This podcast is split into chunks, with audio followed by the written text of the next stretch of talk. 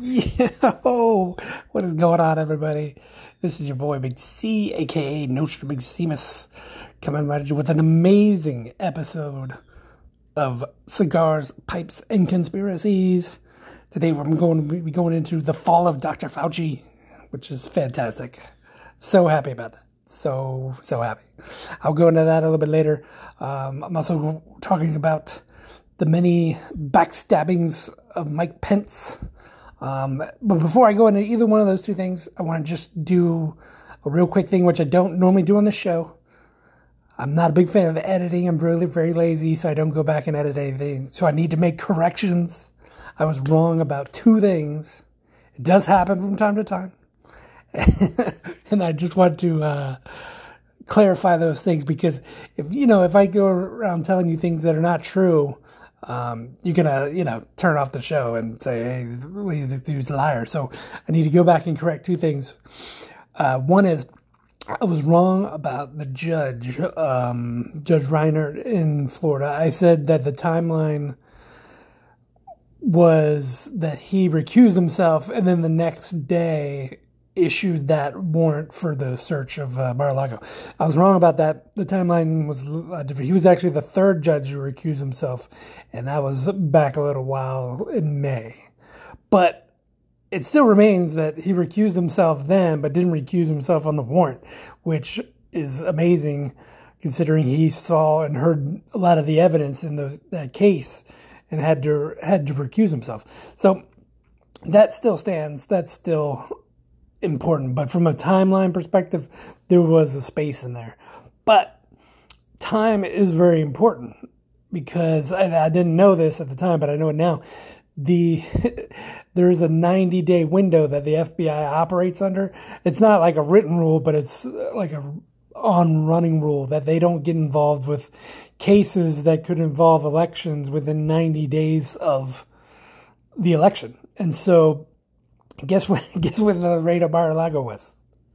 The 90th day. The, the, exactly 90 days out before the election. So time did play a factor and was of essence, but it didn't relate to the judge specifically. So I wanted to clarify that. Just wanted to get that out there. The uh, second thing is I was wrong about Mike Pence. So in an earlier episode a while back, I had thought that maybe Mike Pence was working with the white hats when he just didn't do anything to stop the election steal. I thought, you know, Trump had said sometimes it takes, uh, it's harder to do nothing than to do something. And I thought he was talking about Mike Pence, you know, that it was harder, harder for him to do nothing knowing that there was stealing going on and that, you know, that he was letting Biden into office type of thing at the time. But looking back on it now and knowing what I know now, that's not the case. Mike Pence is a straight up Judas, 30 pence, as, they're calling him. But um, yeah, I'm going to go into that today to really kind of delve into exactly the the inner awfulness of Mike Pence and just how much he really did backstab uh, Donald Trump from a an amazing uh, interview that I heard from a uh, guy named Ivan Raiklin, and he really kind of broke it down, you know. And I really want to give a shout out to him because, um, you know, there's a lot of hardworking dudes that are getting to the bottom of stuff, and they're getting that information out, and so I want to get it out to you. Um, because when we force multiply and you get information out to people, they can censor like one or two person or take down one or two people. Like they're going after Project Veritas right now um, which is amazing. They're ignoring the contents of what was in Ashley Biden's diary and going after the people that sold the diary, which is also amazing. But yeah, uh, just to completely ignore the, you know, all the awfulness that's in that diary. But anyway, um, yeah, so um, that's what I'm saying. Like they, they can take down one pe- one person, but if everybody gets information out to everybody else, like there's nothing they can do about it, you know. It's already out. And that's the most important thing. So that's what I'm going in today with the the traitorousness of Mike Pence. All right, one second. All right, I'm back. Sorry about that. I was eating a, a smoked snack, beef jerky. Highly unprofessional. I know, you know, to eat a piece of meat during the middle of the podcast, but back to the, uh, we never said we were professional on the show at all, at all, not even a little bit. So, uh, going into the, uh, the duplicity of Mike Pence. So basically this, this, this happened and I, I wasn't, I kind of threw it out of my mind. I just wasn't really uh, focused on the January 6th hearings. Like, you know, I knew they were sham, so I didn't even bother to watch it. But sometimes you miss things when you don't, you know, survey everything. So one of the things that, hold one second, I'm sorry, one second. I got to burp. I don't want to burp on the phone. All right, sorry about that. uh, so yes, uh, General Milley, when he was in front of the um, or sick panel, had said something, and it was kind of a throwaway thing where I, you know, I, I didn't give him much mind, and you know, I'm not a big fan of Milley, so I kind of, you know, was like, eh, it's no big deal or nothing to it. But basically, he said that Mike Pence ordered him to send in the National Guard during January 6th, and so I was like, oh, you know, he's probably just trying to cool things off and get people over there to help out. You know, at the time, I didn't really think anything of it. Um, but then I looked at an article about it, and the article said asked. He asked Mike Milley. But then when you read the actual article, not that just the headline, it says ordered, ordered Mike Milley. And so this guy, Ivan Raiklin, breaks it down. What under what conditions would Mike Pence ever believe that he could order the Pentagon to do anything? And so, uh, you know, Mike Pence knows the chain of command. He knows how things work. The president of the United States is the one that says that they can, that they can, or you know, get to tell uh, them what to do. Vice president doesn't have that authority, and he knows that. So, under what conditions would Mike Pence ever think that he could order them to do that? And apparently, not. It wasn't just the Pentagon and Mike Milley, it was the uh, he ordered the DOJ to do something too, and uh, one other. Um, oh, the DNI, the Director of National Intelligence. I think it was. So the only condition, and this is where the guy breaks it down. Said the the only condition where that could have happened is if Mike Pence thought he was in control, as in the president. So, so what would have had to have happened in order for Mike Pence to think that he had the presidential power to order the Pentagon to send in troops? a coup, another coup, had to have taken place on January 6th. So he basically breaks down that he believes that there was a stealth 25th Amendment usurpation of Donald Trump on January 6th that they that they and the cabinet, him, uh, Mike Pence and the cabinet installed Mike Pence as the president through the 25th Amendment, stealthily without anybody knowing it, and then Mike Pence taking control and trying to stop or trying to take over the military. And a lot of that is because they they thought that that Trump was going to use the military against them and against uh, the coup attempt, you know, or installing Biden in the presidential office. So they always thought that, you know, uh, he was going to do something because, you know, they in their mind they knew that Trump wouldn't let them take back a hold of the government, you know, and and and give control again. Little did they know that that's a fake Joe Biden, which uh, I don't know. I don't know if they knew or didn't know, but. Uh, but that that's I think that's exactly what happened. I think they they, they tried to take control on January 6th, and even worse, how this ties into Mar-a-Lago. They have in they can do the stealth 25th Amendment, but there's certain people that have to be alerted to it. Like there has to be a memo or something along that line sent out to certain people, including Chuck Grassley and other intelligence leaders. Uh, I don't know.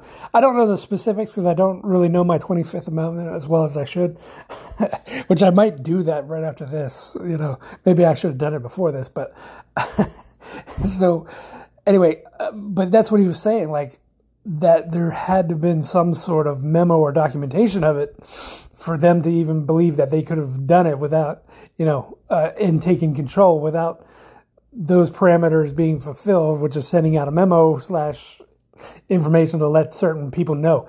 And so this guy believes that Donald Trump has that. He has those that memo, that documentation. And guess where it was? In Mar-a-Lago. In Mar-a-Lago, which is why they broadened the scope of the the raid to anything, pretty much anything, anything that was a paper during the entire uh, during the entire four years of the presidency was on that uh, on the ability to be confiscated, and so they waited till the last day, the 90th day, and they didn't have a choice. They had to go in, and so that's why you saw what you saw. They had to go in. They had to get that documentation. They could not let it out that Mike Pence backstabbered uh, Trump and and used the 25th Amendment. Uh, it didn't really matter much because, you know, right after that, Biden came in anyway. But from a standpoint of them committing another coup, another coup, like how many coups is that? I'm, I've lost count of the coups. It's it's a lot of coups. It's a lot of coups. Just say that. but uh, I, I, thought that was amazing, and he's right. Like I, I, that throwaway sentence, you know, I didn't make much of it at the time, but it's it's huge now. It makes a lot of sense, you know, from a standpoint of Mike Pence thinking that he had authority to do something like that. And so it just shows you that there was planning. Again, there was planning going on there, that they had planned to take the 25th, uh, take control no matter what that day. You know what I mean? And so, uh, which is amazing in and of itself. Um, but a lot of these things were coordinated, you know, like the, um, you had uh, John Sullivan and uh, Ray Epps, both there, both FBI informants, working with the FBI. The FBI was helping, uh, you know, cover up the Hunter laptop, the, the journal, uh, Biden uh, daughter's diary. They were operating the coup attempt with Pence. I guarantee you that was all coordinated. Those two things don't just happen separately. You know what I mean? Like, like uh, Pence doesn't just try to take control, you know, randomly unless he knew this stuff was was coming. They they had them all organized. The FBI did their part on the ground. He did his part on the on the other end, taking control through the Twenty Fifth Amendment. Um, and guess what? They they game plan a lot of this stuff, and they said they game planned it. And the uh, the uh, what, what was that called? Uh, let me look it up real quick because this is very important. This is they they, I don't know what it's with these people are stupid. Like they do the game plans, and then they tell you they're game planning, and then they do it, and it's all the information is right right there. It's the oh the uh, transition integrity project, transition integrity project, where they war gamed it like they war gamed the Agenda 2030. Um, they they war gamed uh, Operation Lockstep with the the virus, um, Operation Dark Winter. You can look into all that stuff, but they they war game these things, and, they war game this too. Uh, and I guarantee none of their war games had Trump just letting it uh, letting them take control again. You know what I mean? they always thought he was going to do something. And you can see that in the in the transition integrity part. I'm looking it up real quick to go into more detail for you. Give me one second. All right, so here, here you go. This is the um, from Judicial Watch, Judicial Watch's website. They have the actual breakdown of of it was like a 32 page report or something that the Transition Integrity Project did. I'll read you who they are real quick. Give me one second. Pulling it up. It says, uh, and this was done in August 3rd, 2020, before January 6th and all the other stuff happened. So it says in June June 2020, the Transition Integrity Project convened a bipartisan group of over 100 current and former senior government and campaign leaders and other experts in a series of 2020 election crisis scenario planning exercises. The results of all four tabletop exercises were alarming. We assess that a high degree of likelihood that the November's elections will be marked by a chaotic legal and political landscape. Uh, we also assess that President Trump is likely to contest the result by both legal and extra legal means in an attempt to hold onto power. Recent events, including the president's own unwillingness to commit to abiding by the results of the election, the attorney general's embrace of the president's groundless electoral fraud claims, and the unprecedented deployment of federal agents to put down left wing protests underscore the extreme lengths to which President Trump may be willing to go in order to stay in office. Yes, so they did they did the a different uh, different types of table topping scenario of what Trump will do. Like I said, not one of I I've read this thing. Not one of them are he's not going to do anything, which is which is what happened. It, it, basically, he he let it happen and then prove prove the fraud. We're at the point now where if you don't believe in fraud, I don't I don't know what to tell you. Like, I mean, you watch Two Thousand Mules, you can see that Wisconsin overturned overturned the electors. Uh, I mean, there, it it was rampant. It was everywhere. I mean, Biden even said it himself that he put together the biggest team of voter fraud in the history of the world. I mean, if the guy tells you he did it, I don't know I don't know what else you need at this point. So that's on you at this point. So, uh, real quick, I'm, I'm going to go th- through this and pull out the part specifically um, related to what I was just talking about. Give me one second. All right, so this this is kind of the I'm gonna bear with me on this because this is a little bit long. I'm gonna try to shorten as best I can, but I really kind of want to go into what they discussed for a narrow Biden victory. So they did four different uh, scenarios in this thing. And so, oh crap. One second, one second, one second. I blew it. Uh, the thing disappeared. All right, here we go. It's uh, they did game one was ambiguous result.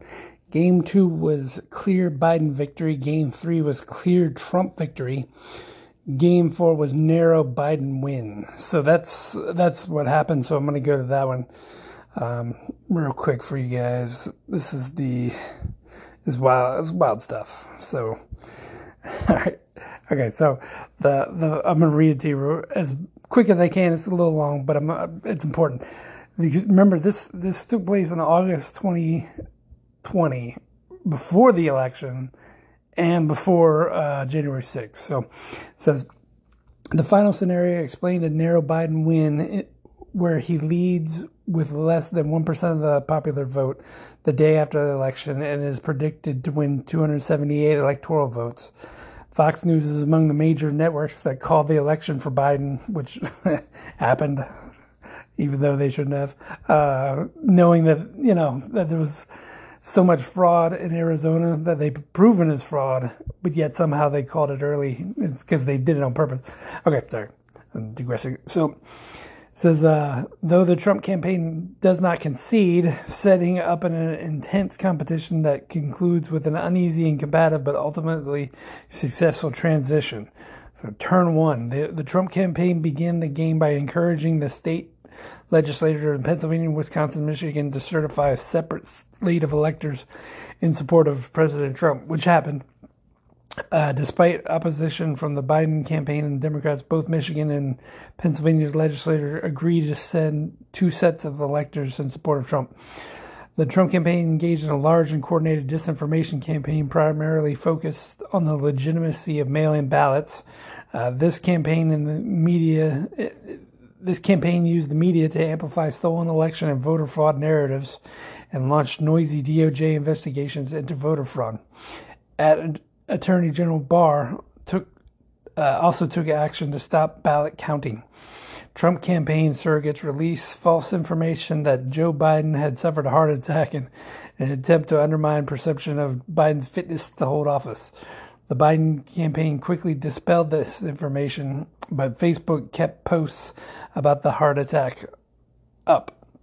Despite all these moves during the first week of the election, dice rolls confirmed that the Biden campaign maintained a narrow lead. The Trump campaign understood that its most effective strategy was not to create more doubt about the validity of the votes from Biden, but also to sow more chaos and disruption so that the Trump could position himself as the one only one capable of ensuring law and order.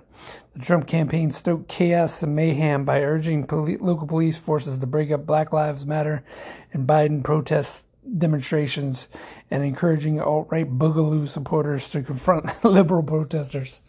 That that didn't happen, but um, but you can see that they had that that in, in their mindset.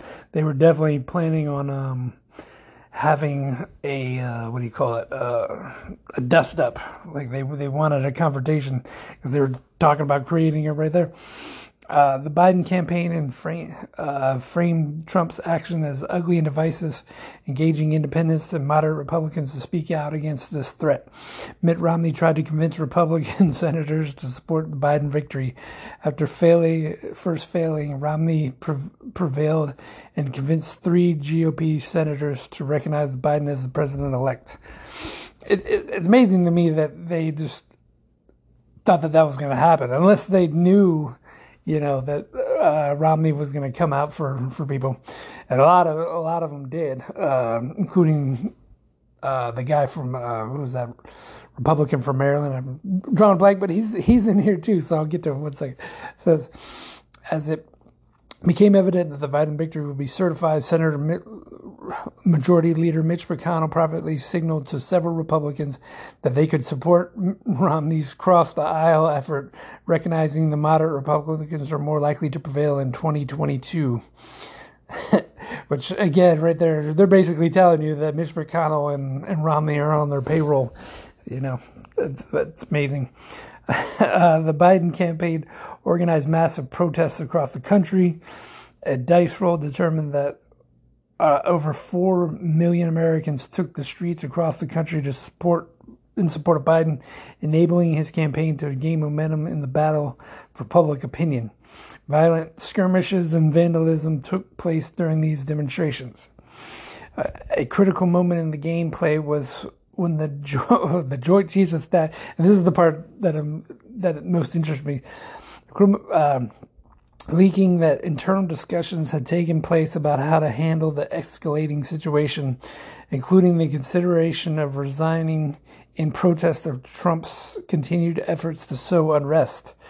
The leak indicated that the Joint Chiefs committed commitment was to the Constitution rather than the president or a particular party. Once the Senate vote in agreement with the House or January 6, the military made it clear that it was ready to support Biden as the newly inaugurated president on January 20th. Since the election slipping away, right wing media pursued particularly aggressive and provocative actions, including InfoWars published a list of addresses, phone numbers, and other personal information of electors pledged to vote for Joe Biden. The announcement, including spurious claims linking 88 of those electors to Soros and 14 to child sex trafficking. Rush Limbaugh and others accused the Biden campaign of accepting help from China, a message picked up by the mainstream media, right wing meme pages, which have a 340% greater reach than any other piece of content on Facebook, saturated the online landscape and appeals to defend the Constitution from enemies both foreign and domestic. So pausing real real quick right there. That is extremely specific about the, the George Soros thing and the sex trafficking. Like, like how did they know that Alex Jones would come out with that specific stuff? You know what I mean? Like that's, that's extremely specific.